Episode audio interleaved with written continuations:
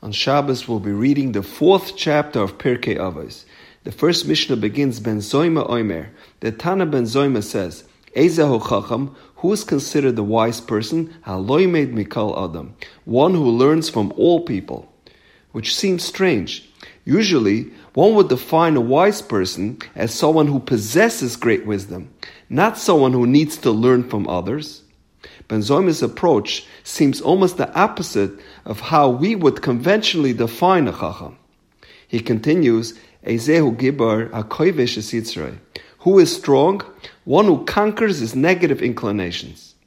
When we think of someone being strong, the image usually is that of a tyrant or a big burly figure. In other words, someone who can do as he wishes without necessarily exercising self-control.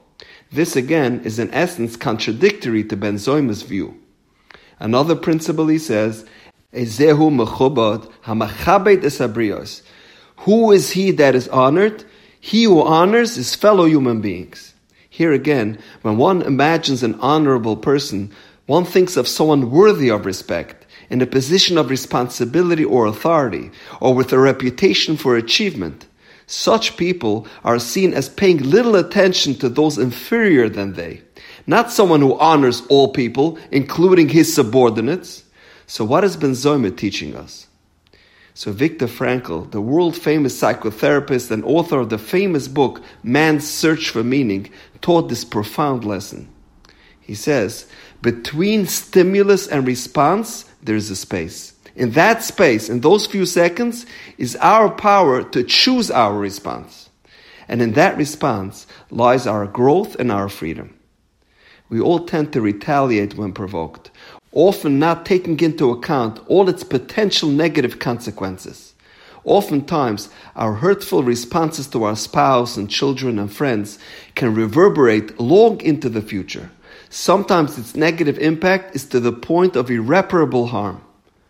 So Frankl says, reacting viscerally is weak. When we learn to slow down what's happening and discover and widen the space between that event that just occurred and our internal response and take time to contemplate and reflect, we become very powerful people. Why powerful? Because the truly powerful person isn't the one who can control others, but rather the one who can control himself. True strength is an internal phenomenon. It's our ability to control our instincts. We all have instinctive reactions to different things, but true gavura is demonstrated when we hold back from responding and trying to get even. And that's why Ben Zoyma says, Ezehu mechubad amachabed esabrios, Ezehu gibar hakoivish es The Gemara says in Sechtes Yivamas, Shnaim Aser Elef Zugim Talmidim Hoyle Rebbe Akiva. Rebbe Akiva had 24,000 students. V'kola mesu beperek echad. And they all perished in a very short period of time. Mipnei nahagu kavetz elazeh. And in response to that, Rebbe Akiva said, V'hafta l'ra'acha kamoicha zeh klal gadol b'Torah. Loving your fellow Jew is the most foundational principle in all of the Torah. So why specifically is this mitzvah the most significant, the most central commandment of the Torah? What about Shabbos observance, kashrus, taras hamishpacha? Why did Rabbi Kiva pick loving your fellow Jew? The Sifsei Chachamim offers a powerful insight. He explains that it is more difficult for a person to act properly in the Bein Adam Lachavero sphere than it is to act properly in Bein Adam Lamakam matters. After all, our innate instinct and tendencies are driven to midos such as kinna and gava and sinna, which reverberate between man and man. Therefore, if one not only control these midos but excels in them, then he will most certainly excel in bein adam lamakam as well.